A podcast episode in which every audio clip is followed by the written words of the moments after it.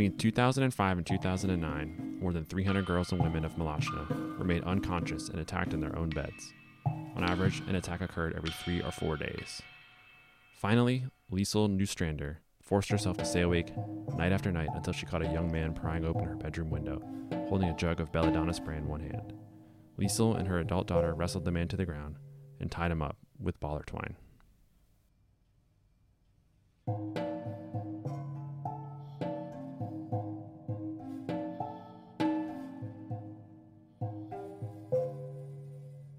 Hello, hello, hello, and welcome back to the Lit to Lens podcast, a safe place for folks who like the movie more than the book.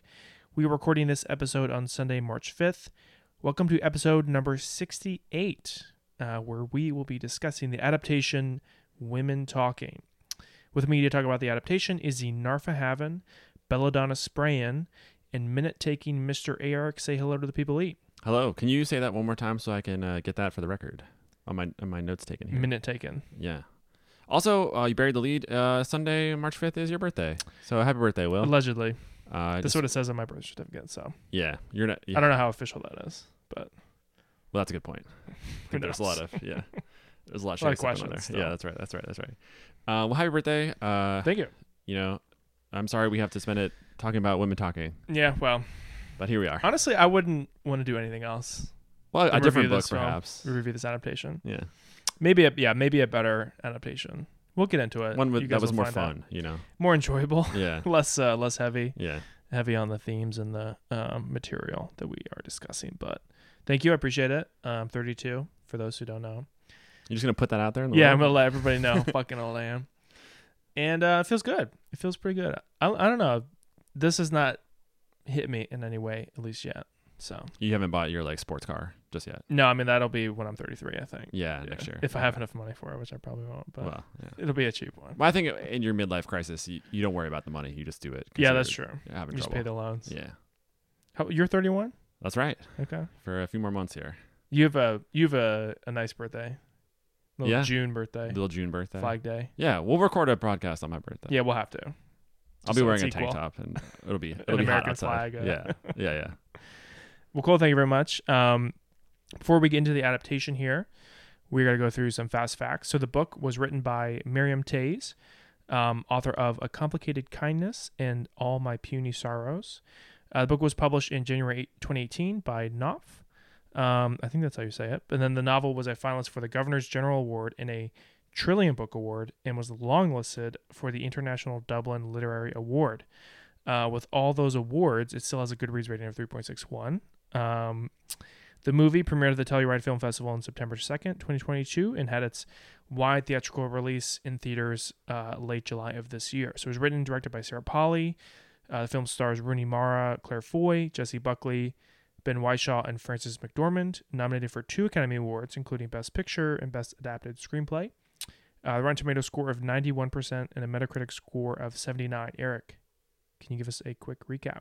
Sure can. Women Talking tells the story of a group of women in an isolated religious colony who, upon learning that the community's men have been drugging and raping them for a series of years, spend about 24 hours talking through what they'll do, stay, fight, or leave. Um, themes of power, religious devotion, and sad boys feature prominently. That's true. Sad Boys do feature prominently. It's kind of, it's kind of like the book has a lot of sad boy energy. It does, yeah. For a, a book called Women Talking, it's like very sad boy. it is Sad Boy. So It's weird I didn't identify with it. interesting. that, is, Um, that is weird. yeah, that is weird. Maybe you're not a sad boy like you like think. You know? Which is which should be good news. Yeah. I mean, don't nobody wants to be a sad boy. They just are. you identified as a sad boy, and then when you didn't recognize a sad boy in the wild, Mm. I think that kind of tells you, Yeah, Okay, so maybe you- I'm growing. yeah, you're a happy boy. So before we get into the adaptation and um, all that comes with it, um, we are going to do a little game here that we love to play called Two Truths, One Lie. Eric, are you ready? I'm ready. Number one, this is the second Ben Whishaw adaptation for the Lit to Lens podcast. Number two, suicide is a recurring theme in Marion Toews, novels. And number three, this is Sarah Polley's first Academy Award nomination. Eric, what are we thinking? Hmm. So number one, Ben Whishaw, uh, famously, perhaps, perhaps not famously, uh, stars in Cloud Atlas, Mhm. which is a uh, adaptation we did. Was that in 2020? Like the end of 2020, perhaps, end of 2021. Re- Time is time is all relative. I don't. yeah. Yeah. I'm not sure. Since uh, since COVID started, we did that episode. Mhm. Um, so that was an episode we did with Ben Whishaw. This very well might be the second one. Okay. Uh, I'm gonna say that's true though. Uh, I've n- never read a Marion Toews novel, so I have no idea what her recurring themes are, and I don't think I've seen a Sarah Polley movie, so I have no idea if anything that she's done has uh, resonated with Oscar voters. so this is a coin flip. This is a total coin flip. I know this is her first movie in like ten years, Mhm. so um, I'm gonna say that because she doesn't work very much, that this would be her first Academy Award nomination. So I'm gonna say that's true, and I'm gonna say the lie is that suicide is not a recurring theme in Marion Toews' novel, and that this just seems like a stupid answer now that I'm saying it out loud. I would never come up with something like that. Yeah, so yeah, yeah. you're you're wrong. Shit. You should, you should have trusted your gut. Um. So yeah, this is Sarah Polley's second Academy Award nomination. Her first came in 2008 for um the Best Adapted Screenplay uh, nomination for the film Away from Her, um, which stars uh, Julie Christie and some other people, Hmm. based on a book by Alice Munro called "The Bear Came Over the Mountain." Oh, okay. So, um, so yeah, so this is her second nomination for that, and then, um, what was the other one? Miriam Toews. Yeah, so she actually, apparently, it's a recurrent theme in in her novels because she, her father, apparently, committed suicide, and then her older sister as well committed suicide. Uh, Oh. Unfortunately, while she was, you know, growing up. But um, so yeah, so that I mean that we'll get into that later, but that is also a theme in this book that we just read, um, as well as a little bit in the movie. Maybe not as much, um, but we'll get into it. Yeah. Okay, so another game that we love. Well, that I love. I'm not sure. If you I like it. I like it as you- well. Okay, good. Yeah. Uh, over under. So the number is 10.5. The subject is number of times the cla- excuse me, the number of times the cast has been nominated for acting Academy Awards. So we have. Do you want me to relist the No. the stars? You know them. Yeah, Claire Foy, Rooney Mara, Jessie Buckley, and Frances McDormand. So Frances McDormand is like the one carrying water here, I think, because she's won twice, I believe, and probably been nominated a bunch of other times. Mhm. So I would imagine she's doing like half of this number, m- maybe even more, uh, because Claire Foy, all the other women are relatively new. I think Jessie Buckley is like last like three four years that she's popped. Same with Claire Foy, Rooney Mara a bit longer in the tooth. Famously in, I keep saying famously this episode. She's in Social Network, another Lit to Lens uh, Mm. podcast episode. Mhm. And she, I, I imagine she got nominated for that. Uh, okay, so I'm thinking that there's just not enough Claire Foy and Jessie Buckley love yet to get to 11. So I'm gonna say under 10 and a half. Final You, answer. you are correct. there we go. We're The num- back. The number is actually nine, but I was like, let me just make it double digits to make it feel a little better. Um, so yeah, so you were right, uh, and that Frances McDormand has a lot. She's got six. Excuse me. She's got six nominations.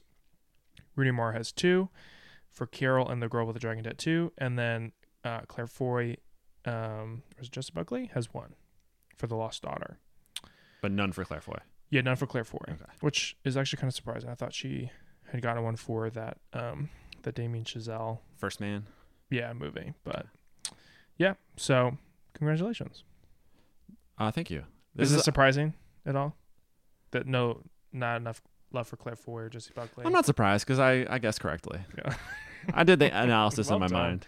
well played. Um, and I knew. well played. I was confident. Do you know how many Academy Awards Frances McDormand has won, including product producing? Oh. Um so I think two acting because I think if you get three acting that kind of lifts you into a different stratosphere. So I don't I don't think she has three. So two acting then let's, let's give her like mm, 3 for producing. So let's call it 5. Um, the number's right, Oh, okay. but they're your Uh, my math is your wrong. math is wrong.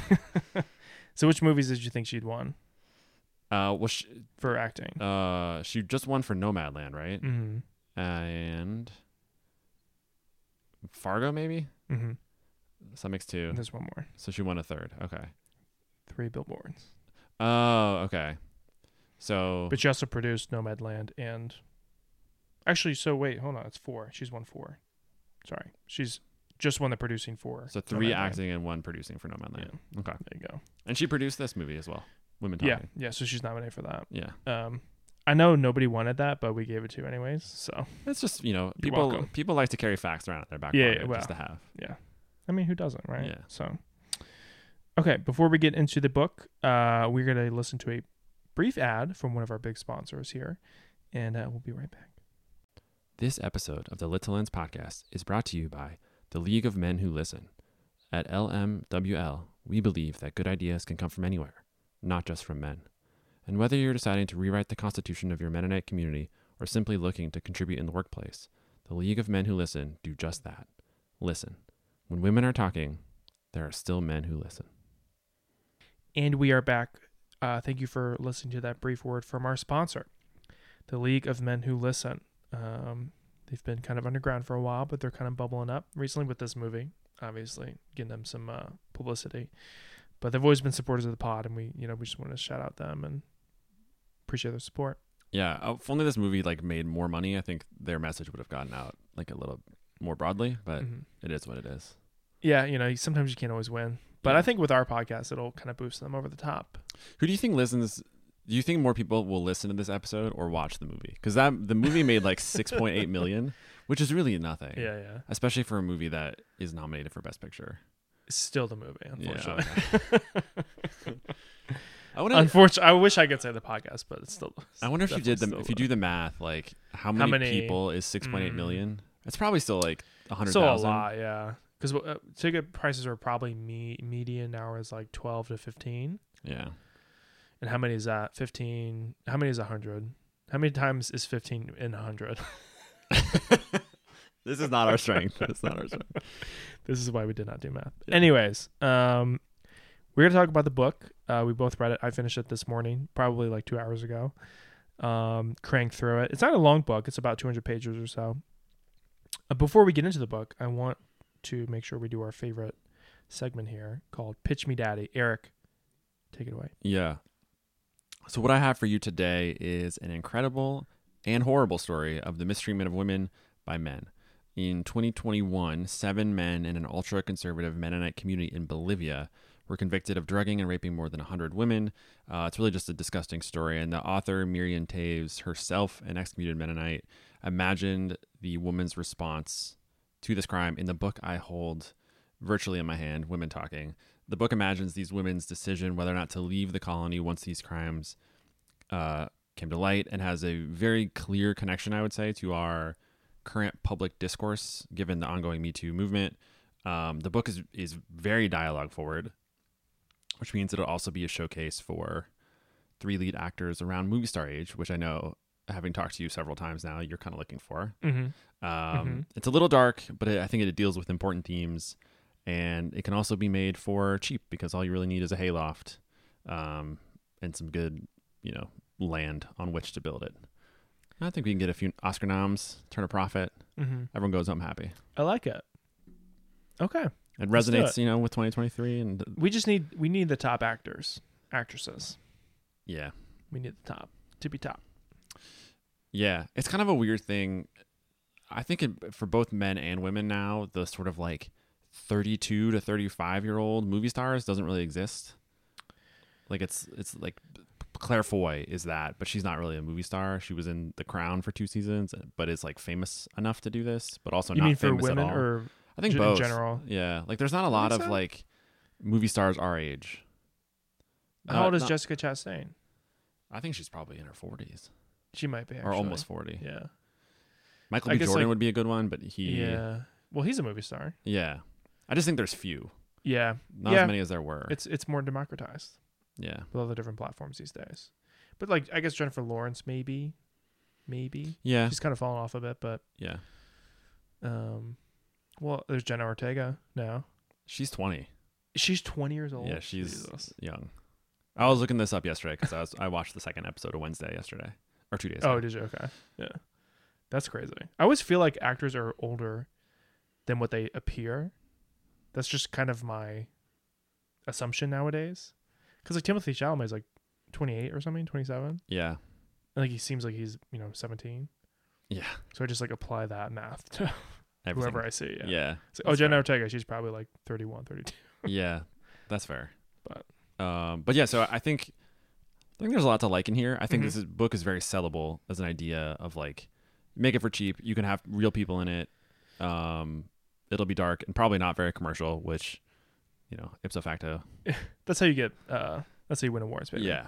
But there's a lot in here that's I think very resonant with today's society that I think people are like itching to, to dig into. Yeah. Um, I kind of want to ask you, like, do you think this movie would be made like pre-Trump era, like pre 2016? That's a good question. Probably. I mean, they made so many more movies before, so maybe just the fact that like they would have made like six other movies in addition to this one, mm-hmm. so that uh, the numbers would have said yes. But I, I, I, I think I know what you're meaning. Just like the content of it, and if it's like it just fits with the narrative Hollywood's trying to tell right Mhm, now, so mhm. that's why it's made. I don't know because it's not. uh, We can get into it. It's not like a very. It's a pretty It's heavy. it's heavy, but it's also pretty simple, which is that Mhm. like these women are in a hayloft for 24 hours to determine one thing. They have three options. They have one night. They have to make one choice. Mm-hmm. Like it's it's very good fodder for story because it's like you have the engine, you have a ticking clock. Like they have to make a decision before the men come back Mhm. because if when the men come back, they're not going to be able to like Right. leave. Yeah. They're going to keep them there. Right. And so there's just it's it's a really good engine to it. However, you fill the rest of it with just conversation and it's not like it's just conversation. It's I mean, we'll probably talk about this later too, but it's like it, this is a play. Yeah. Th- mhm, this is a yeah, play. Mm-hmm. Um and it just happens to be a movie and Mhm. so In a book. in a in a book. But really this is a play. Yeah. I, It- I definitely agree with that. Um because it's not about like it's about them making one decision over the course of a night mm-hmm. It's not a bunch of mini decisions that layers into a larger decision. People don't move around. Mm-hmm. They really just like sit and talk it out and then do the one thing. Yeah. So it's it's in a way like very simple and very empty, although there's a lot of like ideas thrown at you Mm-hmm. plot wise. There's it's just like you're just sort of watching interesting people say interesting things. Yeah. Yeah. Um so anyway, I didn't even answer your question, which is like do you think it would be made before 2016? I don't know. Um I mean, it's definitely like a, you know, a relevant story to any moment in time, right? Like Yeah. it doesn't. I don't. I don't mean to like just focus on this one moment being like the, the Trump, whatever, not the Trump era, but like certainly after 2016 happened, things changed significantly, um, in our country. So it's like it just feels. Well, maybe it's because it's extra in- powerful, right? Maybe? yeah, like i- and timely, and maybe because it's with she said, like they both kind of came out at the same time. They're both not saying the same thing, but similar, um, have similar themes around them. Um, it just feels like this is sort of a moment for for that story.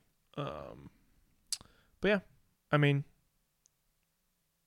it's definitely one thing for a movie to be made, but I think another thing for the movie to kind of catch fire like this. mm, I mean, it, it made six point eight million dollars, so catching fire. I'm using it in quotes, yeah. but for this movie to get a best picture and a best adapted Oscar nomination feels like more weighty than Mm, it otherwise would be. Like this Yeah. is kind of like one of those festival movies that gets picked up or not, gets seen or not, mhm. wins Oscars or not, and it just happened to get nominations. Yeah. And so I feel like, in a way that like she said didn't. So Yeah. it was almost like I don't know that you had to necessarily pick between the two of them, but um, since they do share a bit of DNA, I feel like you did have to choose between the two of them since they were kind of saying the same thing. And I want to actually have this conversation with you maybe later in the pod about why that is. Because I think that, like, we can talk about which one we liked better, which one we thought was better. But ultimately, one essentially got what it wanted, right? Like, both of these movies were there to prove, say something. Um, and one of them got to do that a little bit more than the other, I would say. I think that's probably right. And uh, of of all the movies we've done in this season, we picked them for a reason, which was that they were the betting favorites Right. to right. get a nomination, and that's Mhm. why she said came like several months ago, Yep, yeah. and this one is back here It's because right this now. was more of a surprise A week before the to awards. us. Yeah, right, exactly. Than than she said was. So I Yeah. think you're, you're probably right in that. Also, that's we don't have to get into it really, but like the whole freaking best adapted, like Oh, the Top man. Gun. We need to have a separate pod for this. Like we need to actually break it down and talk about it because it's actually kind of it's bad. It's pretty bad. Yeah, We Three don't need to talk about it now, but yeah, we need to talk about it at some point. yeah. Uh, okay, But but before we do that, sorry, we got a little sidetracked. Let's talk about like what part of the books uh, were you excited to see adapted? Yeah, it's an interesting question this episode because I think there's not a lot you can point to in the reading and say like, yeah, I'd love to see that because it's not super visual. Mhm. Like there's a, a couple of moments when August, who is the framing device for the book, he's the narrator. He's taking the minutes of this meeting. Mhm. Um, he will go sometimes like in and out of the hayloft. He'll talk about his past. He'll Yep. talk about living in London. Kind of similar backstory to you, like moving to London mean, and you know. moving back to a Mennonite colony. We're Um, both sad boys. So. yeah, it's it's just like this like kind of sit and talk tale. Yeah. Um minus there's a like a fire at the end of the book plus Mhm. well, you know, moments when they decide no spoilers yet what to do at the end. There's not a lot of like visual, not a lot of action, not a Mhm. lot of movement. It's really just sort of like I mean, it's called women talking for a reason, I think in some sense. So Yeah. um I don't know. To me, there's not a lot of obvious moments. However, I feel like I found more joy trying to think through how this would work. Like we just mentioned, this Mhm. is not really a movie. This is a play, Yeah. in my opinion. Mhm. Um, there's a, a male narrator. So would you want to keep that? Mhm. Uh, there are other questions to ask. Like, there are there too many characters? Do you show the abuse? How much do you let the camera wander?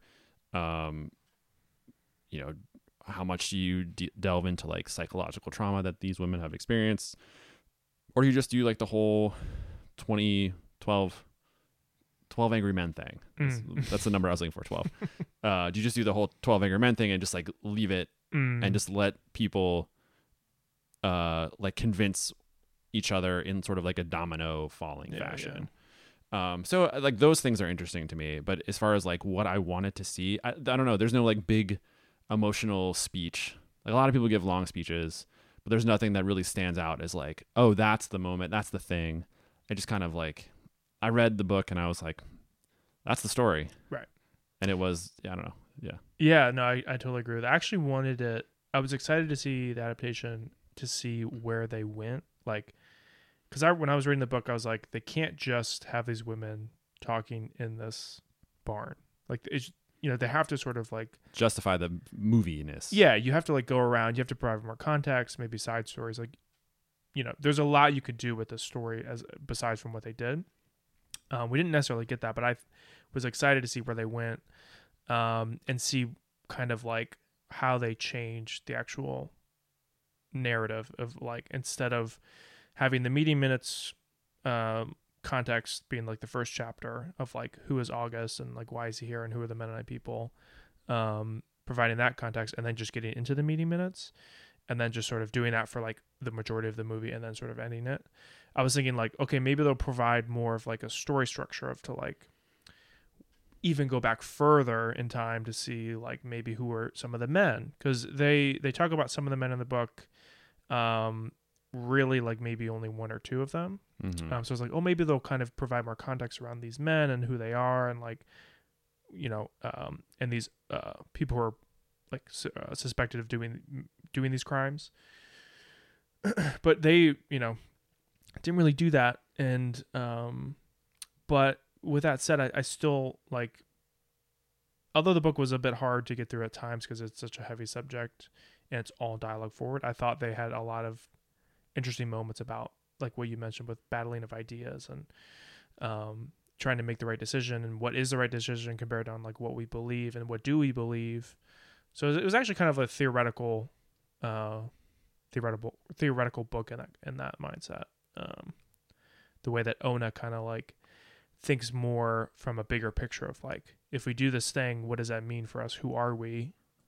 Are we still Mennonites? Are we like something new? Like, you know.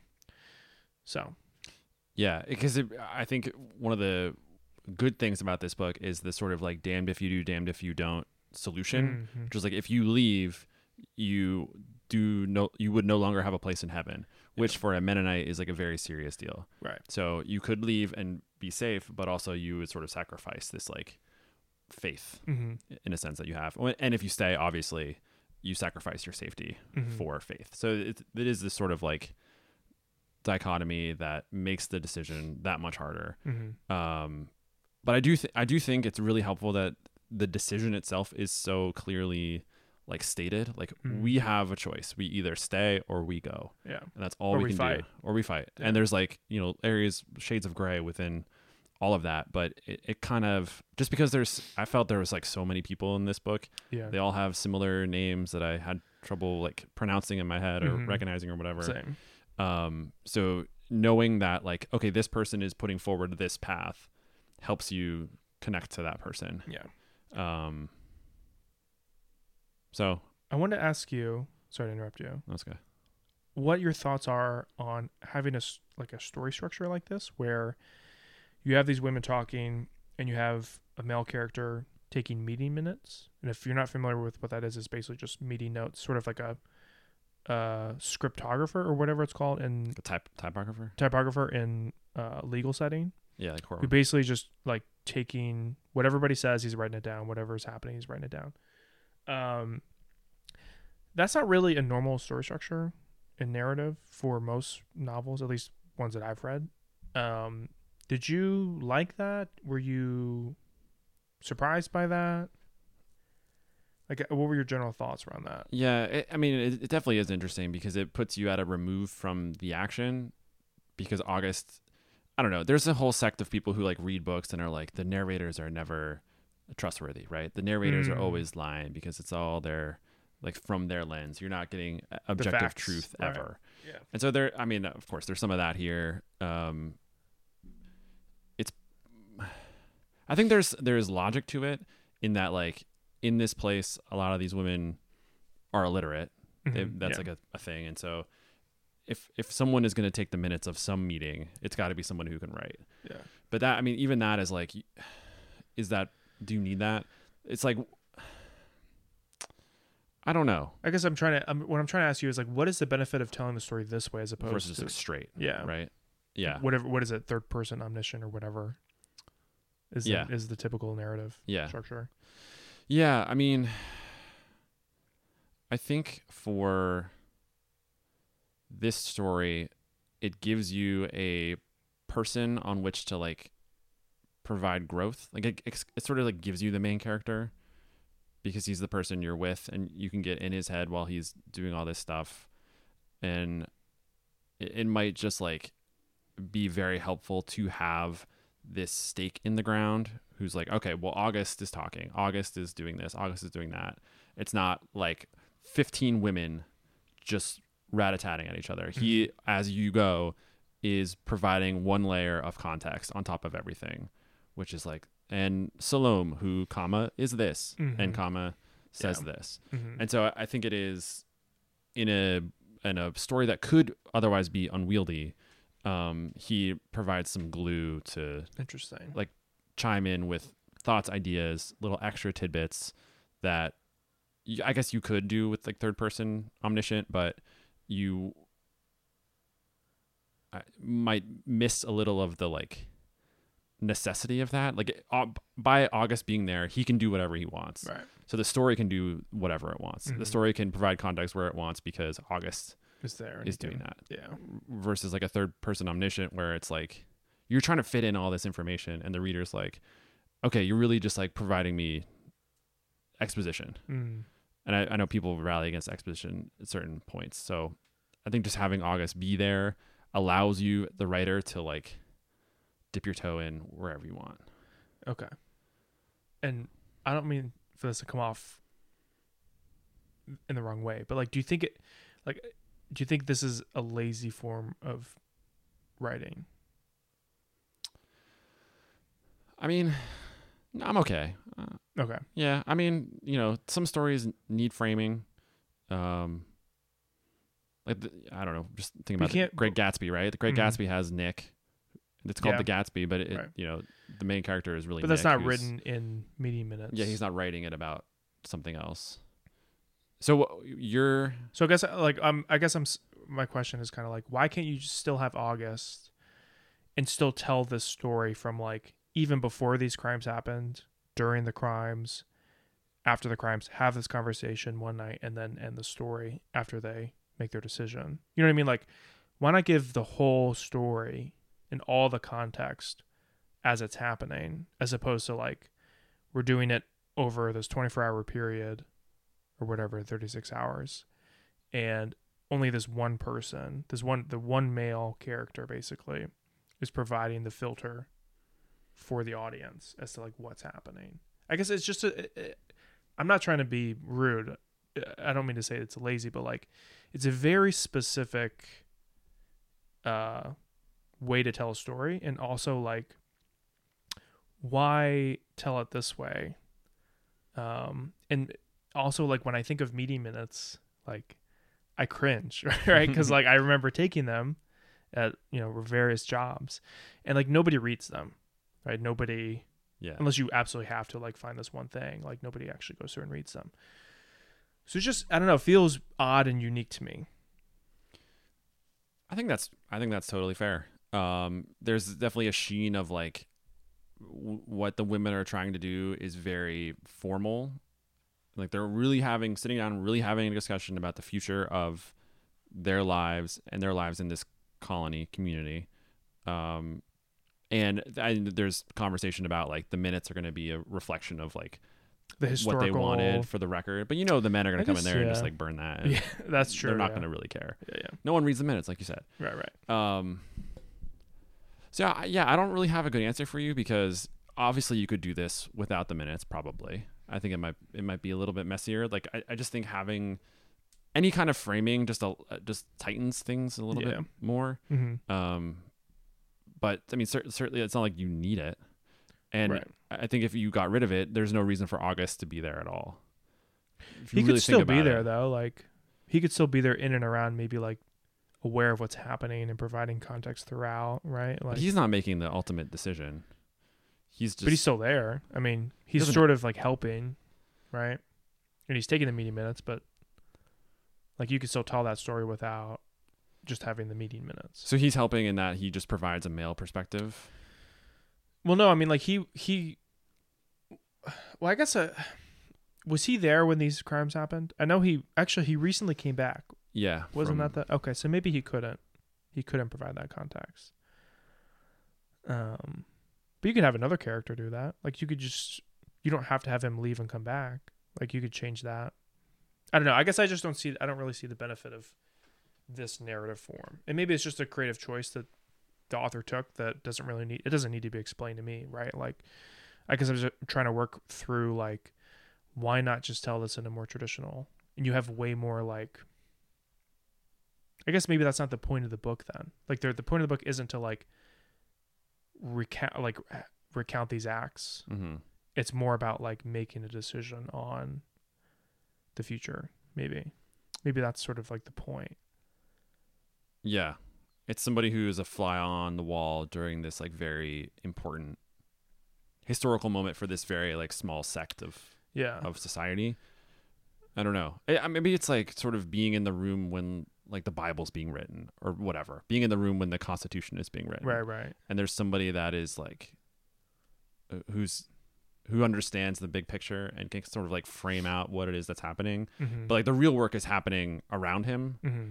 He's just sort of there to like collect it all. Yeah, yeah. I guess I could see that. Like I could see that argument where it's like we don't want to recount the events that occurred because they're horrendous.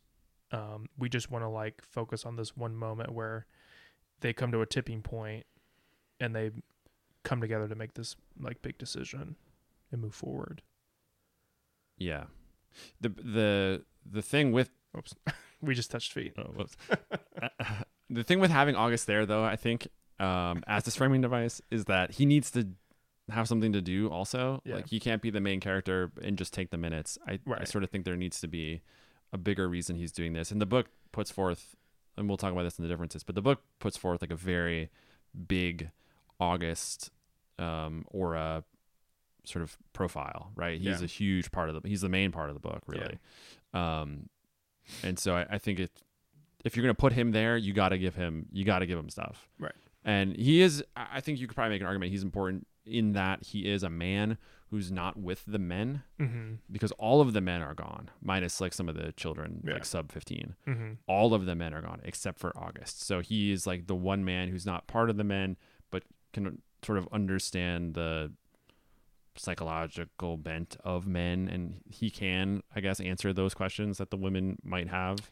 He's described in the book as an effeminate man, Yeah. effeminate male. yeah. Um, He's like sensitive and all that. Yeah. And when I first read it, I kind of I thought he might be gay, but I Yeah. I think he's just um like in the middle of what you would consider like a hardcore conservative Mennonite man and like a Mennonite woman. I don't know. yeah, He's I, he's more modern. He because he's Yeah. the only person really who's left the colony and come back. So Yeah. he has perspective. he has perspective, and Yeah. maybe that's what, really what you need is the person in the room who has perspective. Mm. Gives him more credibility, maybe. Yeah, Interesting. he's the one person but uh, too like I don't know because in the in the movie um, I we'll talk about this but there it's it's nowhere there it's not in a place really there's it, it exists obviously it's in a place but it's it's not in like Allentown Pennsylvania right, right, yeah. so they're going to the city Yeah. where is that where is outside we don't Yeah. really know Mm-hmm. um he does so i don't know so so th- there there might just be narrative value in having someone in the room who can a provide the male point of view b provide the like outside the colony point of Mhm. view Mm-hmm. he's he understands things in a way that they don't and i guess is can kind of shape their decisions Yeah. so it, maybe maybe it's not the the fact that he, maybe it is like you need him in the room, and to get him in the room, he has to be taking minutes. Because if he's not doing anything, there's no reason for him to be in the room. Right. Yeah. Because he he's not voting. Correct. Yeah. But because you want him in the room, you got to give him a task. Right. You got. Yeah. He's got to do something. So that was a long Okay. long diatribe, and I don't even. I feel like we got to a good place there. That we yeah, I think we kind of hashed that out a little bit because I think I feel like we had questions and we relatively answered them. yeah. Um, but before we move on to the break in the movie, do we like reading the book? Um, it was okay for me. I listened to the audiobook, which I struggled with. Uh, I listened to a ton of podcasts, like on the go, walking the dog, driving to work, and I feel like my brain is wired differently to listen versus Mm. read, and so I wasn't able to like highlight passages or take notes because I'm driving.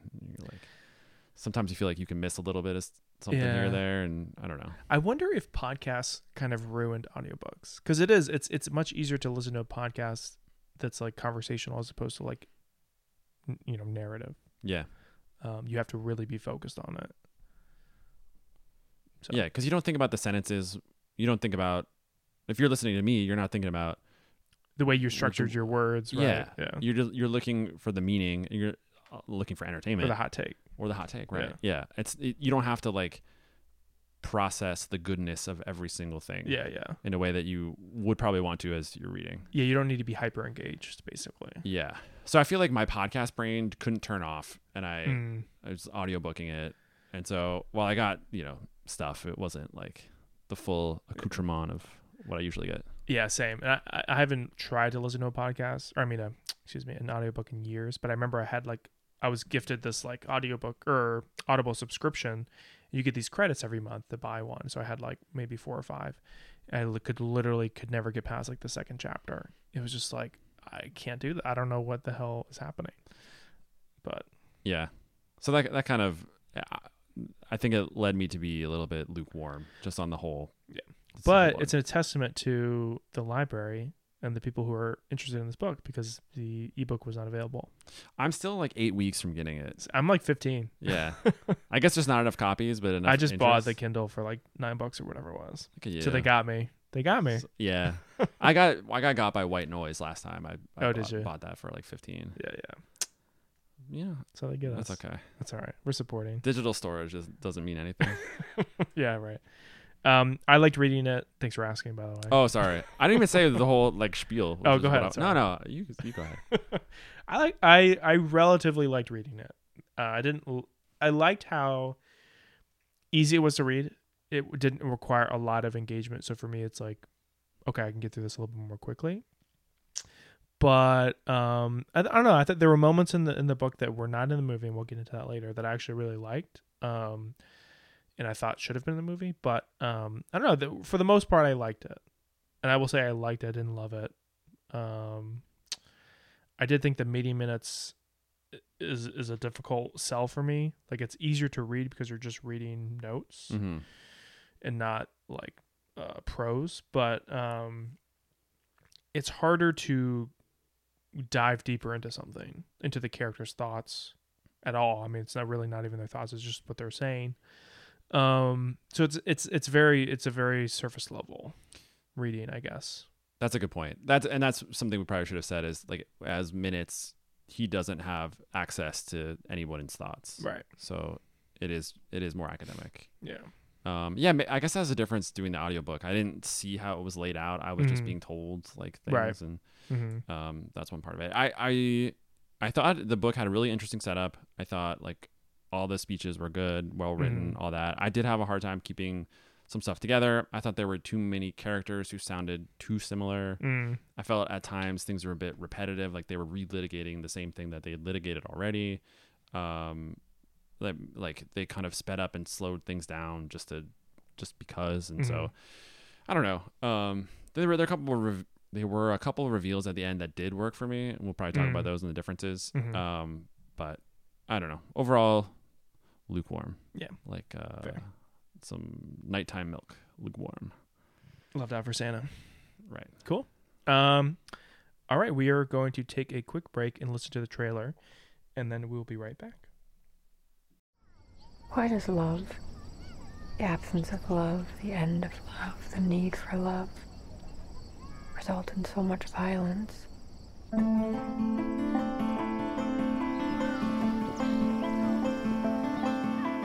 It was all waiting to happen before it happened. You could look back and follow the breadcrumbs along the path that led to violence. When we looked back, it had been everywhere. It is a part of our faith to forgive. We will be forced to leave the colonies if we do not forgive these men. None of you will listen to reason. We know that we've not imagined these attacks. We know that we are bruised and terrified.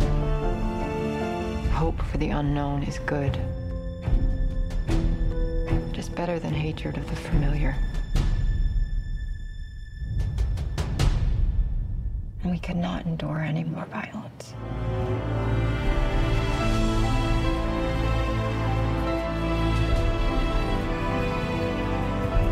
We have been preyed upon like animals. Maybe we should respond like animals. How would you feel if in your entire life it never mattered what you thought? When we've liberated ourselves, we will have to ask ourselves who we are.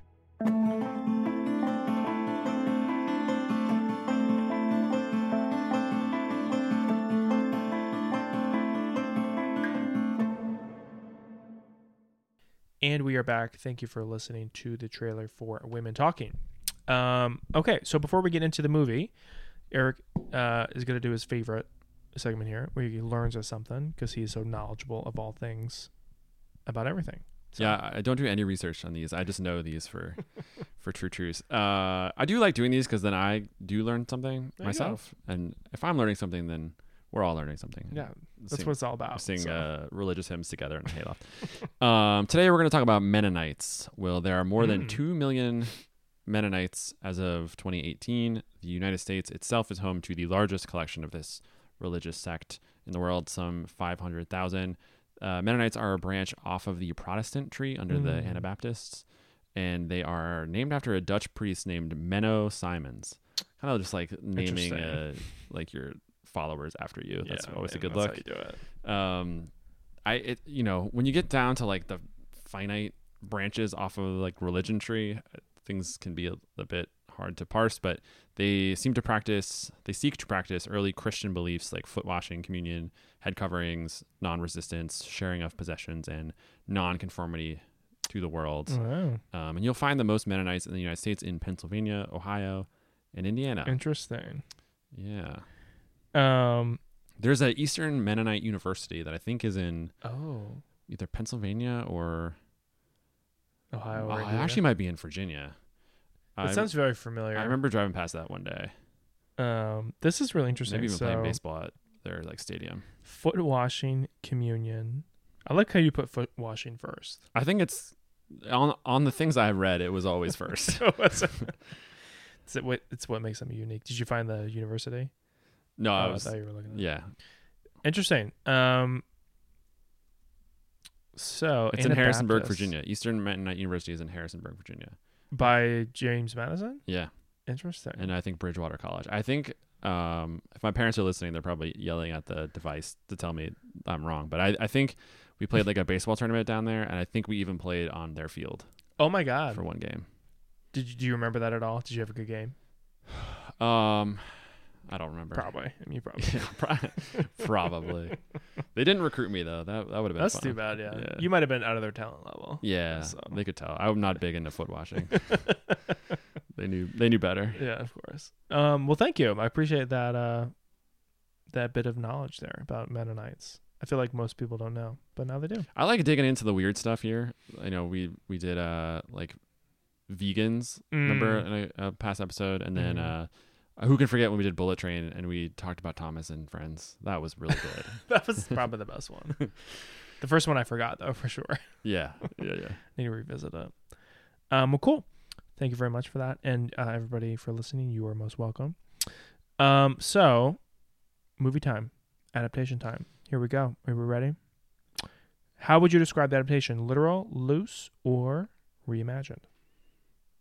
I think loose. It's not like loosey Okay. goosey, but it's it's a little loose. Like you've Is it? had you've had like two beers and you're feeling good. A little loose. I would say this is more literal. When I was reading it, I was like, this is because I saw the movie.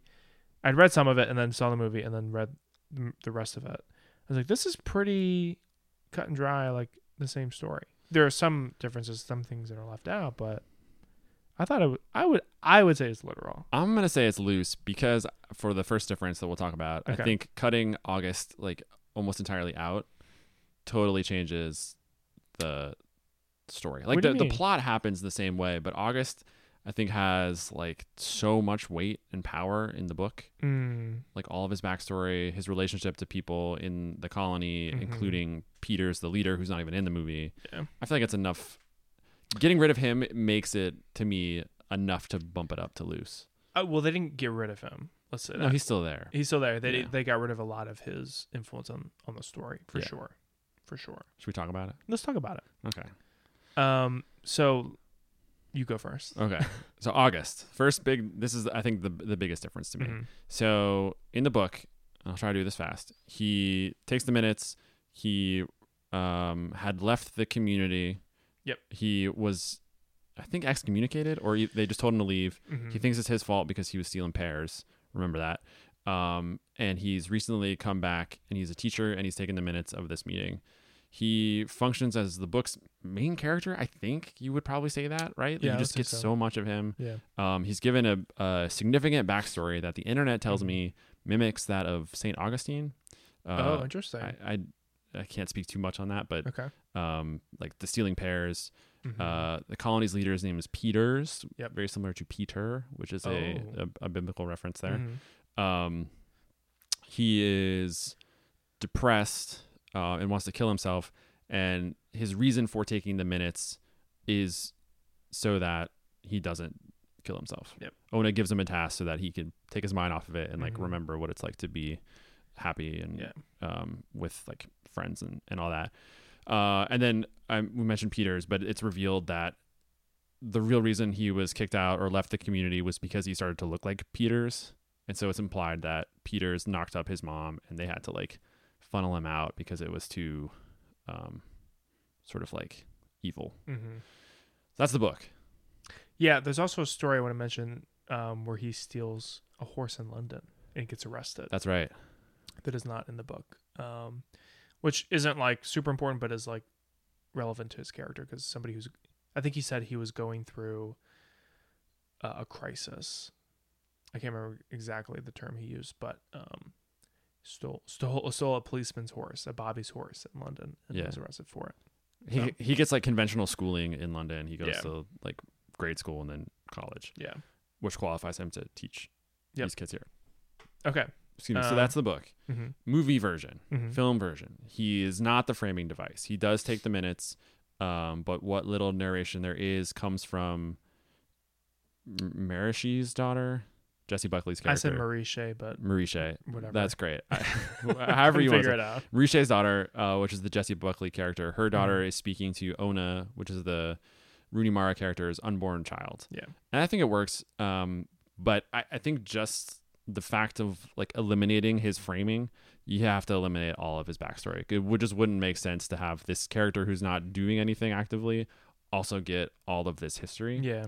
So like, sad to see you go. Love to watch you leave, kind of yeah, thing. yeah, yeah. This movie is an hour 45 and I pr- I think there's probably like 30 minutes of August stuff that got cut out Yeah, you could for sure. I, fr- I heard Sarah Polley the director talk about this and they Mhm. actually in the script they actually filmed August narration and Mhm. backstory and they like saw it in the editing room and just cut all Really? it out. Interesting. Yeah. So then they redid the narration in post. They had this Interesting. child actress like record a bunch of stuff. I wonder why they thought it didn't work. I mean, I guess it's more. It provides more significance to the story to have the media minutes read to Ona's unborn child to give, well, to give the context to the child. But the, I mean, how the child would take that is, you know, questionable. I guess it, it makes it gives them sense of like why they are where they are. Yeah, and maybe there's a, a bit more of like future casting to it because August is ultimately left behind in both in both the book and the film. He doesn't travel with them, so maybe allowing someone who's with the traveling party to do that both gives you a sense of like their ultimate safety and like the we did itness of the narrative. Yeah. I just I'm thinking now like would I ever if that were to ever happen to like me or somebody that I knew, I would never tell that child. I don't think I would ever tell that child like the circumstances of like their Mm, you know what I mean? conception and Yeah. history and all that. Un- until maybe they were like adult enough to deal with that and that would for me would be like 40. I don't know, like that would be way down the line. Uh, But side note, yeah. Yeah, I, I didn't even think about it from that lens. cuz that's sort of what this this movie's doing, right? It's like here's how you were born and here's how we like dealt with it. which is like kind of heavy Yeah. for I don't know how old the child is, but the child that was doing the narration didn't seem to be much older doing the narration than where they were in the film. So But we don't do we even know if she like told her or if she was writing that down or how that was conveyed other than in just like voiceover? I don't know. Maybe she's just like singing to a belly kind of Could have been too, something like know? that. Yeah, it could have been. So maybe we're reading too much into that. Yeah. I. I th- I mean I think it I think it I think it works fine. Yeah. I think I think I'm I'm much happier that this movie is an hour 45 than 215. well, that's fair. And so I think once you start making cuts like that, the whole just like the the house of cards falls falls Yeah. apart I do think that there's something lost with August's character though. Like for sure. like he loses a lot of relevance to the story and why he's there. Yeah. Like you get bits and pieces of it, but it's ultimately this is, this is a story about women and you know their decision to take control of their lives and which is the most important part of this story and like maybe people thought maybe they thought like providing a, this male character prominence over that would like diminish their story in some type of way um so I guess I could understand that argument. Um, but you you lose something. You lose his character and what he brings to the community. And I think the the motivations are a lot weaker where it's like we want this to be a record. Like who cares? right, right. Right. Yeah. Um he still Like, yeah, yeah. he still has his his depression is played differently. Like in the book, Ona and him have the long discussion about like him wanting to kill himself, and she gives him this task, and he doesn't.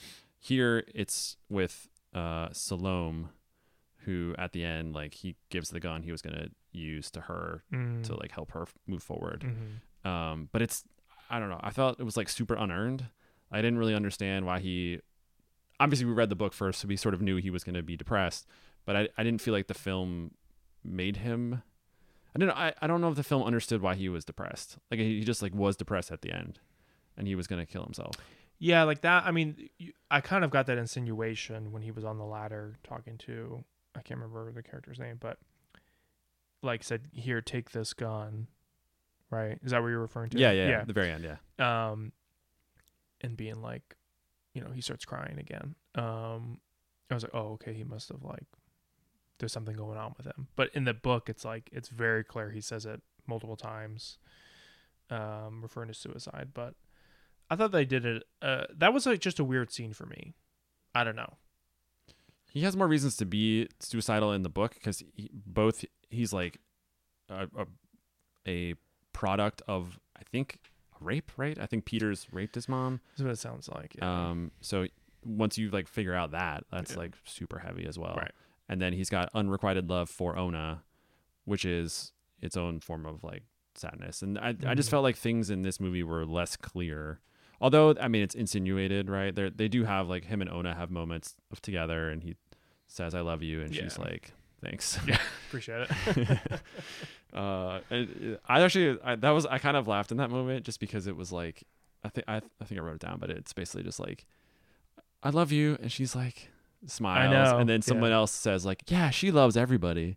and I was like, Wow, Sweet. that really sucks. Yeah, um, that but going. yeah, I, I don't know. For me in the movie, it was it was less earned. It less it made less sense that we that was the the finality of his character Yeah. than it did in the book. Yeah. Um, and I think by cutting out all of his story, it, it just made it weird hmm and Yeah. I think unnecessary. Yeah. Um, I agree. But I do want to talk about this. Is not a difference, but Augie, August, and Ona's Mhm. relationship. Like when I first read the book, I think I mentioned this. I I was thinking he was gay, Mm. and that's like why he was having trouble fitting into this ultra conservative uh, colony. Mhm. But that's not really ever like made clear. And then I also thought it, it's very clear that he like loved Ona, um, and I was wondering like, is Ona's unborn child his? I couldn't quite tell. They Mm. seem to have like a very deep connection. There was a couple of moments in the film where, uh, they're talking about like her child, and it like cuts to Augie who's like crying. He's crying Mm. one big tear. Um, Jessie Buckley's character, Marishna, I I already Not forgot how we were gonna say it. Um, calls her a whore and a, like an unwed mother, Yeah. and I was like, does she know something? Because I Mm. think if you're if this baby is a product of rape, that's not really a fair thing to call someone Right. one unless like she actually had sex with him knowingly, Yeah. right? So I just I, I, there was like so much yeah. there that I was like interested in Yeah. that we never kind of got to. delved into, Yeah. which is I mean fine if that's not the purpose of it, but yeah. I just was I was so curious because reading it I was thinking like yeah this is gonna be the reveal yeah it's gonna be Mm. like he impregnated her Yeah. Yeah. did he did he like drug her and rape her because he loves her so much I right. Right. that's kind of where I thought this was going and we didn't fully go there No, definitely not. Yeah, that's interesting perspective on it. I think I don't think you're wrong for having that perspective. I think that those elements were definitely there, and th- that could have been part of the reveal. But yeah, I, I didn't necessarily get that when I was reading it. Um, I think in the movie it, they make that a lot more clear. In the book, it's a little bit more open um, to interpretation. But interesting, maybe like a s- like a alternative viewing. yeah I was I was looking for it and I was like signs signs signs and then uh you just drove off the cliff right, yeah, nothing. it was not there Yeah. Um, cool. All right, so that's difference number one, and then difference difference number two is the setting. Talk to me about that. Yeah, so we mentioned as we earlier when we talked about the real story here, it occurred in Bolivia. I uh, the book is meant to take place in Bolivia. I think there's a couple of mentions of like the women not knowing Spanish, but they speak this sort of like English German Mm. hybrid thing. Mm-hmm. Um, so that's the book, and in the movie, it takes place nowhere. Hmm And I mean that in like there's no marker that says I guess we were talking about this like Pennsylvania or whatever. Um, it just is like a place. There's the colony. There is a city, and there's a map Mhm. of I don't know what it was, just like directions, Mhm. north, south, east, and west. Here's your uh, what is it like the southern moon, or whatever navigational thing they talk about, Yeah, the, he said he actually called it like the cross, the Southern Cross. cross, Southern Cross, I Southern think. cross. Yeah. which I think is a thing in the southern uh, atmosphere or southern hemisphere. Mm. So I think there's maybe Mm. maybe insinuations that this is in also in Bolivia or South America somewhere. Um, with a bunch of white people right? Yeah. somehow, maybe. But the real crime happened. It was all like descendants of Eastern Europeans in Bolivia from like 1874. So Yeah. theoretically, I do know that. I mean, there were German communities that w- that fled. Uh, like I think former Nazis that fled Germany after the World War and moved to Argentina. yeah, So maybe they navigated north. I don't know. yeah. Anyway, point Sorry. about the setting I want to make is Yeah. that um, in the movie it is like so nowhere that it Mm. I think it makes the decision to leave a little bit more stressful because if you have no idea where you are, it's hard to judge what's going to be outside the walls. Yeah. you know what I mean? It's Yeah. all a mystery. It's Mhm. all empty spaces on the map, hmm and so by uh, just removing the geography, I think you make it a little bit more interesting hmm as to uh, like what's out there. Right. We know, although I guess like there's that one guy who's taking the census, um, like 2010 census taker who comes through with Yeah, his yeah.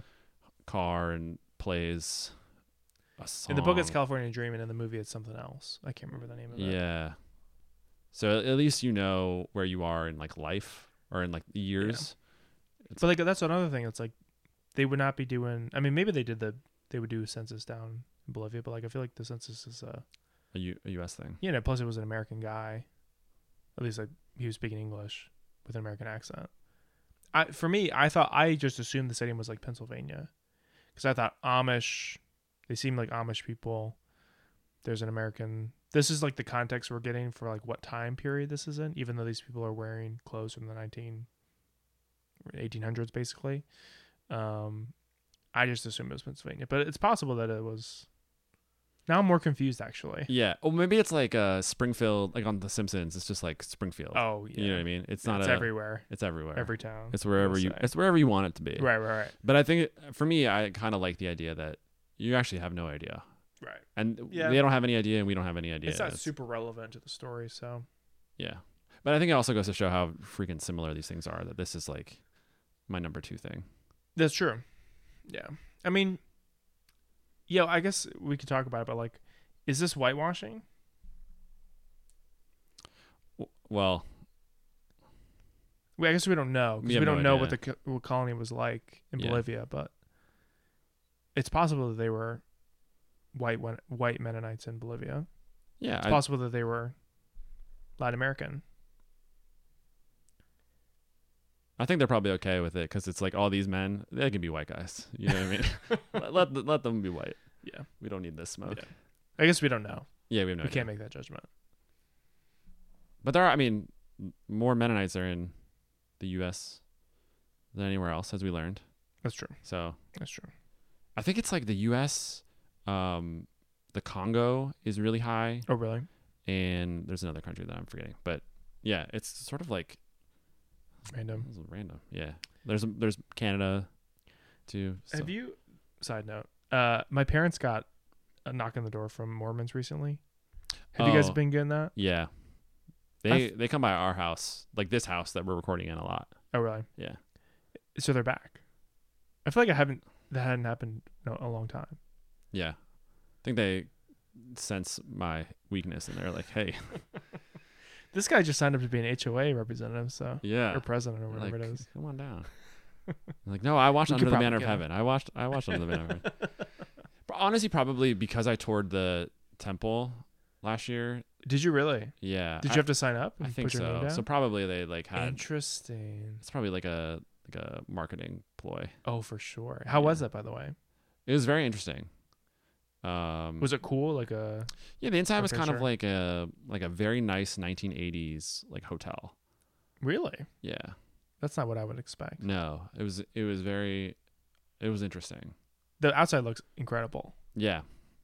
It's cool. The gardens are perfect. Outside is, you know, tall, stately. It's got like gold tipped spires and all that Mm. stuff. But the inside is is not what you would think. Interesting. It's, it's that's the best way I can describe it is like 1980s hotel. That's really odd. Yeah. And now I kind of want to do that, but I don't want them to knock on my door. Or I guess I live in an apartment complex. Just so give a they're fake name and a fake yeah, address. fake address. yeah. um, okay, cool. You want to move on to the number of, excuse me, the last difference, the ending. Yeah, the ending. And this is bigger, but I, I like to put the ending at the end. Mhm. For Well, I'm kind of like that. makes That's sense. how my brain works. Um, so in the book, it's there's a lot a lot more happening. So in both, the women decide to leave along with all the boys in town below the age or younger than 15. Um, in the book, there are uh, the Coop brothers, two men, come back from the city and just are there hmm and they decide to guard um, this character Greta's horses, Ruth and Cheryl. If you've seen the movie, Greta is always talking about her horses, Ruth and Yeah, Cheryl. yeah, It's like her whole spiel. Um, so, in order to get the horses to help them convoy out in the morning, two young women, Autje and Neitje, Mm, something like that. something like that, uh, lure them into the hayloft with the promise of sex, and then Salome knocks them out with the animal, uh, like spray that they the women all had all been like knocked out with. hmm So they knocked them out, and um, Augie's left there to like keep watch over them. Then Salome knocks out her own son Aaron, who like doesn't want to leave, but who's like 14, 13, Mhm. 14, doesn't want to leave with the women. She knocks him out, and then they all together leave in a convoy of Yeah. buggies. M- movie slightly different. Um, there's no Coop brothers to come back from the city. This time they make it a little bit more connected to the characters that we met, which is Mariche's husband Klaus comes back um, early just to like I forget what he he's getting more bail money, right? That's the that's the reason he's back. Yeah, yeah. Um, she spends the night with him, so it's not clear that the women are like plotting something, and for her sins, she is beaten. Um, but then he leaves, and they're able to continue on. Mhm. Salome still drugs Aaron, who also still doesn't want to leave, and then she has the aforementioned one-on-one with August, who gives her the gun he was going to shoot himself with. Mhm. So uh, similar, Some more. but I think the the big difference here is that the returning men, the trickle that comes back, has a closer connection to like one of the main characters. Yeah. And it is I think like one of the things that pushes her over the edge to want to leave because it's an ultimate recognition of like this is what happens when you stay. Yeah. It's like violence and Right. all that. Yeah. Um so I think it helps it push it over the edge while also keeping things connected to the people that we know. Yeah, Yeah, I agree with that. I think um I don't know, I think I kind of preferred the ending in the book just because there was more drama, there was more things going on. There was the Coop brothers like you mentioned who were basically going to rat on them. Mhm. Um and also the girls like basically selling quote unquote sexual favors. Yeah. At least that's what's insinuated in the book to the Coop brothers in order to, to get their help and compliance, basically. Um, which I understand. I think why they kept that out of the movie, um, especially because the, the, they were pretty young. Um, but I don't know. I just it, it provided more drama, suspense. It was like we need to leave now, whereas um, in the movie I didn't really get that tension. It was like Klaus is drunk and he's asleep, so let's go now, kind of Yeah. thing. Like, and they also used in the book they used the uh the spray. I forget what it's called. The uh uh belladonna spray. Belladonna. Yeah. Um, the anes whatever they call it, the anesthetic, animal uh anesthetic, whatever it is. But on the on the Ben, so that would have been yeah. I don't know. I- I feel like that could have been an opportunity to say "fuck you" to the to the men, kind of thing in the movie, right? A big, uh, but they didn't really. It's funny they kept the men at a distance, in the film. Mm-hmm. Um, they did not have any close-ups of uh, only the children, and then of Ben uh, of August. But Klaus was uh, afar. They actually didn't. There's one scene in uh, kind of the middle of the book where uh, Klaus finds out about the meeting that's going on, and he actually it goes to the meeting uh, and confronts them. Is like, "What the hell's going on? Why are you guys in here?" And they basically say, "Oh, we're we just finished uh, quilting a, I forget what it was, for, finished quilting something for the co-op, whatever." Um, and he's questioning them, and then he gets into it with August, and questions August's manliness. Yes, yes, yes. um, which I thought was a great scene, and I kind of was like, why not show us this villain character? Like, why not just give that to us? Why not have us have us have a visual representa- representation of the antagonist? Um, you know what I mean? I think that's totally right. Uh, there was no like pressing obvious need to get out. There was no person that was hopping in halfway and like Mhm. really underscoring the fact that like this is what life is like here. Mm-hmm. You need to remove yourself. Uh, I think I guess the closest we got was what's her Scarface, Scarface Janz, which is the Frances McDormand character who kind of just like yeah, looks at a distance and like kind of sneers and is like, look at these women. pass like, off her judgment. Yeah, Yeah. she's she's a she's a sayer. Mhm. Um, yeah, but that's as much as you get as a like an active antagonist. There's Yeah. there's nothing really stopping these women from doing what they want to do, and so in a sense that allows you to put more weight on the conversation. Mhm. At the same time, because it's a film and you have to like make it a film, you don't get that much as much conversation as you might like think right, right. because you want to go around like there's they take breaks there's like flashbacks to Mhm. some of the ab- abuse so they don't they don't show it they kind of show like some reaction to yeah, it yeah. um they show some of the like the the aftermath of the abuse like when um nettie melvin talks to her brother like through the wall and it's like hey i'm not sure this is your baby but i think it might be Yeah, what a weird scene but that it, was. like i miscarried um yeah that was that was heavy. yeah, and then the blood on the wall. I mean, it was. yeah There were a lot of scenes like that. I was like, oof, like yeah intense. But I think your your point is well taken that there was no like active antagonist to stop them from what they were doing. They could they were it was very easy. They they just needed to convince themselves that the right thing to do was leave. Yeah. And I don't know, like when that one scene where we actually get to see Klaus, he's walking back. Mm-hmm.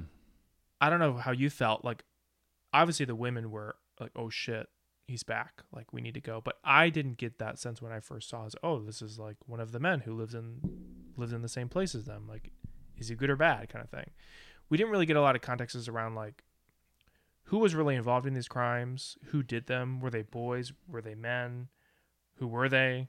Like, you know, we the only context we got around Klaus was that he was a drunk and he hit his wife and his and his kid. But we didn't get that till after that happened. So like the scene where he's walking, I, we don't have any context around like is he a good guy or bad guy. Yeah. But we only get that after it happened. So like that scene kind of falls flat with me. Um, whereas you could have made that scene like oh fuck if you had had that before scene where he confronts everybody and is like, what the fuck? What Yeah. the fuck are you guys doing in here? But I buy that, and I, I think too. There's this when the census taker does come by, it's Mm. just a, a random man like driving through town, and people aren't like necessarily freaked out by it. They're just sort of like watch him, and then the two younger girls like go up and run to him, and uh, he's creepy to them, but there's not like a level of scaredness that I think would make sense for this to especially explain why they would want to leave so bad mm, because I think that like ties into your point, which is like if it's hard to know yeah. other than the fact that we're told Mm. we don't we don't see a lot of like Klaus being angry or whatever, Yeah. or like being afraid of this random man driving through town. Yeah. Yeah, it's another weird thing. It's like he's in this white truck with a air horn and he's saying, "Come on out if you want to do the uh, 2010 census." It's like, okay, well, first of all, it's not a very official looking truck. Like, who is this fucking guy? Um, and then obviously, okay, nobody comes out, so maybe they're familiar with him. They're not really like hiding from him. They're just Yeah. sort of like, okay, this guy's here all the time. Like, just ignore him. But then the two girls go out there, and the girls have a conversation with him, and I, I didn't get the sense that they were creeped out by him, but they were like, No, but he was being creepy. "You think so? Well, he was like, "You guys have boyfriends?" Did he say that? Yeah. Oh, okay. Maybe I missed that part. Um, but yeah, I guess it was a little bit like, I don't know. I didn't get this. It was just a weird. I didn't really like. What's the point of this? The point is to like provide you context around the time of where we are. But there's just another scene. I was like, okay, this is. I didn't really get the full context here. Like Yeah. the scene where Melvin, I forget, it, before he, she be identifies as a man, is raped by her brother. That it's a very quick thing, and maybe I just missed it. Where like like what happened there? Like there was a scene where she's crying outside, and the brother or whoever is on the other side, you don't see them. It's a lot of that. It's a lot of like we're gonna show you the minimal amount of this as possible, so you don't get the full context. It is a bit like it feels like kind of like gating. Like we're, we're trying to prevent you from seeing something here. it is a bit like the she said Weinstein Yeah. solution, right? Which is Mhm. to show you very little of this person and, Right. and these abusers. Right. And it yeah, it is very it's definitely very purposeful. I didn't Um, like it. I just I was like, give me give me the context. Give it to me. I need to understand what's happening here. Yeah, or I mean, for me, I would be I would be just as happy. For me, I would be just as happy with like a very insular movie that's just conversation and you like figure out what's going Mm, on mhm. through the flying of words. But that again is a play, and Right. I, I think this works as a play. If you're gonna if you're gonna do that and like background all the men, I think I think you can. But then it's like harder when you do these little interludes, but they don't make Mhm. the sense that they should make. Mhm. You know what I mean? Yeah. Like why? There's no reason to have it then. Right. Exactly. Don't have the interludes unless they're gonna do something for you. Right. So just keep it, keep us tight to the women. Yeah. That's where I've landed. There you go. Was the adaptation successful? Um, I think not. I think it wipes too much of the like religious undertones out of it, and it was also a bit afraid to have too. I think it was kind of afraid of the medium. It was like we know we need to be in the barn, but also we know we can't be in the barn the whole time. So as we just litigated, like they showed, as we just litigated, they showed scenes of them interlude interlude scenes, cut scenes that didn't do a whole lot, but Right. you had to have because you couldn't just be in the barn the whole time. And so I, I don't know. I was it was like a, a lot of everything, not enough of one thing, missing antagonist pressure, like pieces of a jigsaw puzzle, but not like put into place yet. Right. Yeah. I mean, we, yeah.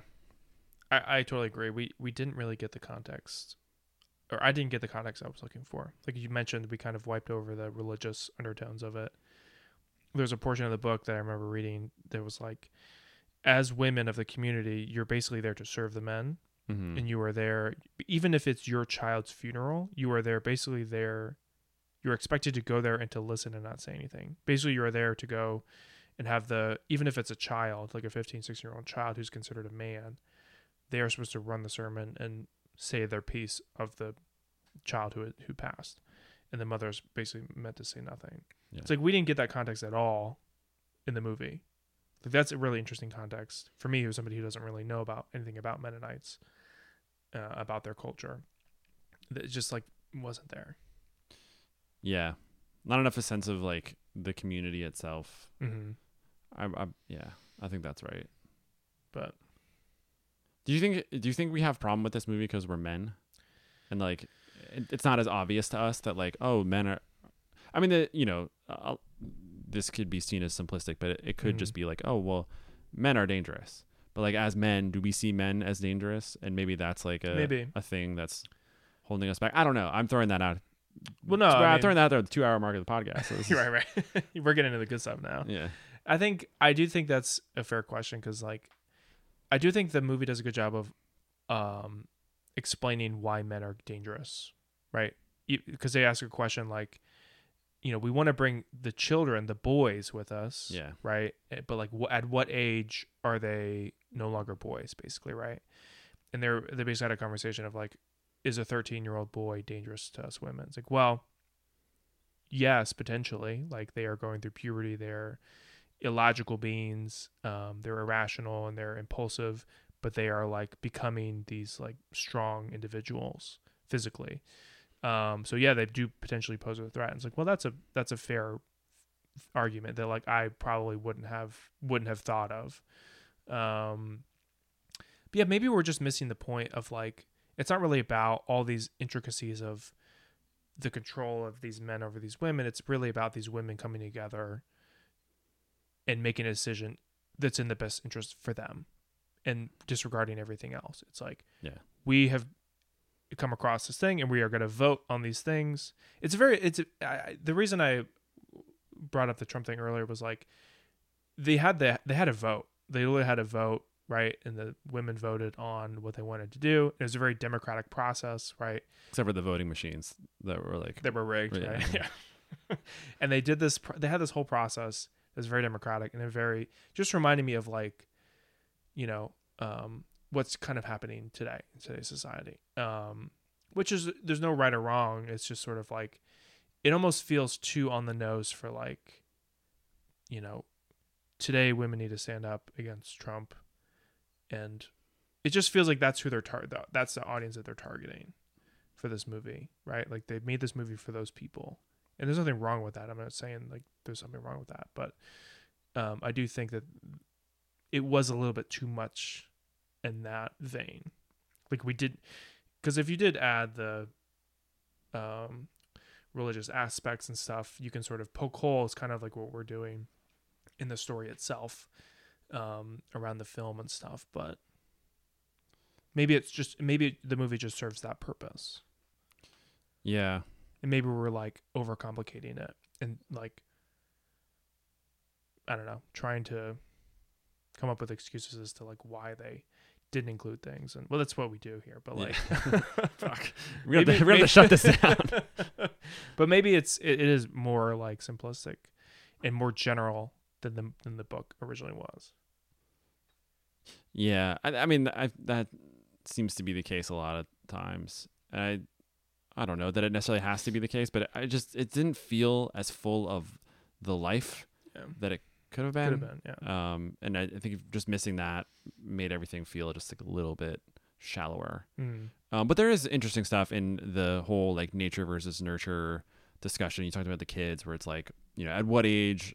At what age do they stop learning things? At what age are Yeah. these kids like like actually bad? Set in their ways, right? Yeah. So like he's 13. He's he may be going through puberty, but he can still be taught, and Right. therefore he's still worth saving. Um, Mm-hmm. You know, the the women are really looking to build something new, and I think with the first Ona's Ona's sort of the first mover here, which is like our first idea is why don't we could stay here, but we get to write a new we get to write a new colony, Yeah. and it's gonna have our input together with the men, and we'll be equals. And they're like, that's not really gonna happen. And so the obvious thing from that point is like, well, then let's just build our own thing. Let's take all of that stuff and just do it ourselves somewhere else. Mm. Um, so I don't know. I think I think some of that stuff is interesting as well. Yeah, for sure. Absolutely. Um, okay. that's it. Did we like the movie? Um, uh, your thoughts? I feel the same way. yeah, I mean, it was it was fine. I, it's not it's it's not the best movie of I think this Oscar slate, hmm but um, it was fine. Yeah, I, I I I agree. I didn't I did not particularly enjoy it. Um, I like certain parts of it, but um, will I watch it again? No, I will not. Um, so, oh hello Griffey. Okay, so hot takes. Um, I'll go first. I think she said was better and deserved and deserved the places that women talking got in the academies. So yeah, she said could have been adapted and probably Best Picture. Well, maybe not. Yeah, maybe not best picture. I wouldn't maybe go that far, but like, I thought it was a better movie. I thought it was a better film, um, and and maybe even a better book than. than Oh, for sure, a better book. Yeah, Yeah, yeah. yeah. So Okay. that's you know there you go. My hot take is that this story should have this story would have been better if they called it Twelve Angry Mennonites. There you go. That's free. That's me snap. Anybody can That's take that. great take. There you go. Back when we did take. jokes here, that was Yeah. that been a good joke. Twelve Angry Men You're um. I love that. Tip Uh, your tip your bartenders. move your book. I'm going book. Um, I think it's just while it was like an okay read, I just it was just richer. It was just Yeah. a better version of this. Yeah. I agree. I agree. Um, final thoughts. What will we remember most? Uh, I said Midas Sane for meeting minutes. That's a good one. I just yeah, I hate them. So I'm done with this, but it's like out of my head. You're on to the next. I moved on. Yeah. So my answer is nothing. Okay, good. I've wiped my brain like with those little um, uh, Men in Black like Hmm. mind erasers. Whoosh. Yeah. I'm gone. As soon as I X out of this tab, it's over. It's, over. it's on on to the next. it's completely forgotten. Yeah. Um, can we talk about she said versus angry or uh, angry? Twelve Angry Twelve Men Angry Next. We've been talking. Ugh. Can we talk like just for like five minutes? yeah. Um, why do you think that this movie got better reviews and more prominence? Obviously, two Academy Award nominations, as opposed to She Said. Similar, you know, like themes. hmm Obviously, totally, completely different stories, but like similar in the sense of like men being uh, sexually assaulting and controlling women.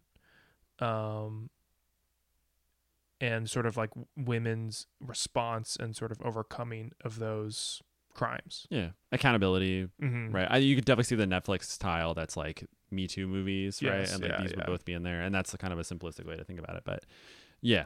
Um I would wonder if it's if she said is just a little too close to the sun with like the New York Times of it all and the Harvey Weinstein of it all. Mhm. And it's just like a little bit too like I don't want to say up its own ass, but the idea that like of course we're telling a story like of course the new york times is the good guy Mm. of course like Mhm. we harvey weinstein is a monster and it's like it's a really good story that like the guy who used to run hollywood Yeah, yeah. fell and it's like I kind gra- congratulations hollywood you, like you finally did it i know he was running around there for 30 years and you've had a problem for the 100 years before that yeah, yeah, yeah. but you you got him buddy yeah, yeah. congratulations for you Yeah. aren't you aren't you just the golden child so I, I do wonder if it's a little bit like you're it, don't get too cocky kid like Yeah, yeah, you're okay. like congratulations but this is not this is not like the nixon this is not watergate Right, right, this right, is right, kind yeah. of just like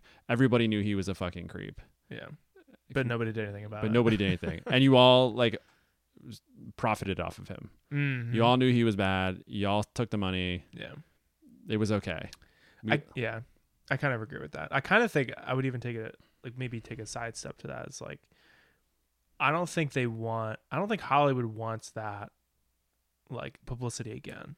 Like I think that like because he was such a figure in the Academy Awards specifically, that like it's almost like we can't address these questions. like we don't want the media coming up and kind of ruining this celebration of awards right when when uh, the academy was at fault for like promoting him in his sort of persona um, for decades basically um, yeah so that's my kind of like conspiracy theory around this is like they didn't really want to like promote it too much because it's sort it's sort It's of on look. them it's Yeah. on them sort of yeah uh, as well as like the rest of Hollywood.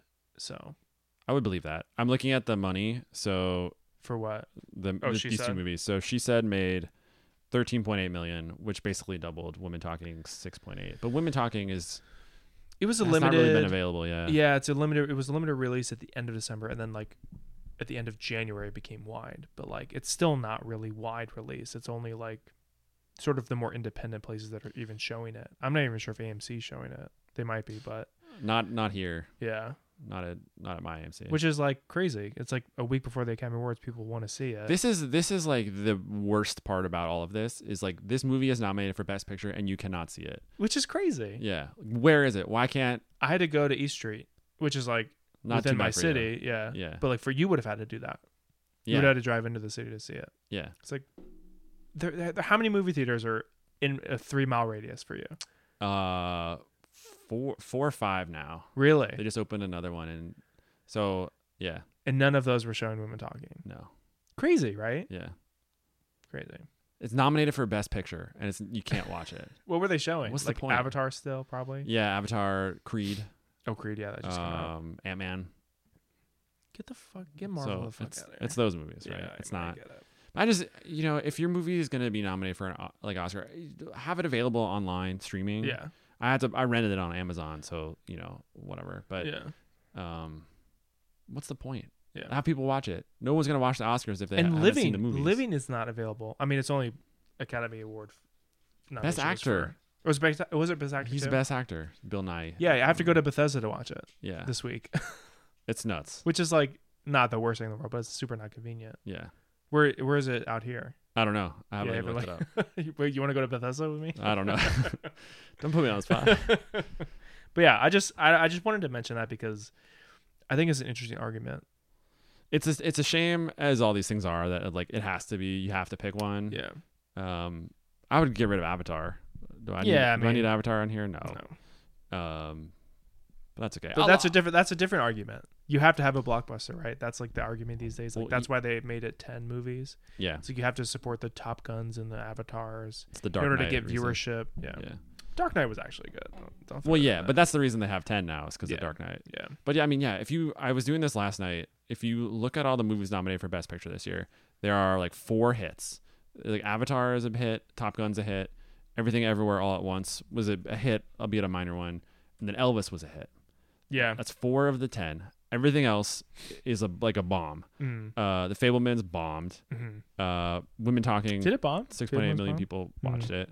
Uh, Triangle of Sadness didn't really do much. Banshees probably bombed. yeah, I think Banshees is doing well because it's on HBO Max now. Mm. But then that it's just like Everything Everywhere All at Once didn't bomb. no, that was one of my hits. Oh, it was okay. Sorry. And then there's a there's another one in there that I think Tar, Yeah, I don't think people. All Quiet.